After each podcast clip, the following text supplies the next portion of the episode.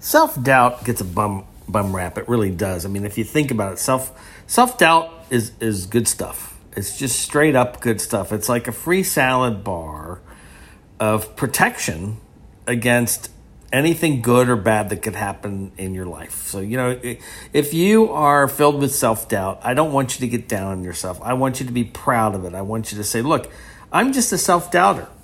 I, I, I'm going to own it. I, and it's protected me and it's going to continue to protect me. And that's it. So, you know, just remember, you know, self doubt is when we, you know, as an individual, we lack confidence or we have feelings of uncertainty, you know, regarding our abilities and or our decisions or our worthiness for that matter. And it, it usually comes from past experiences. You know, uh, feedback from others told us that we were, you know, doing stuff wrong.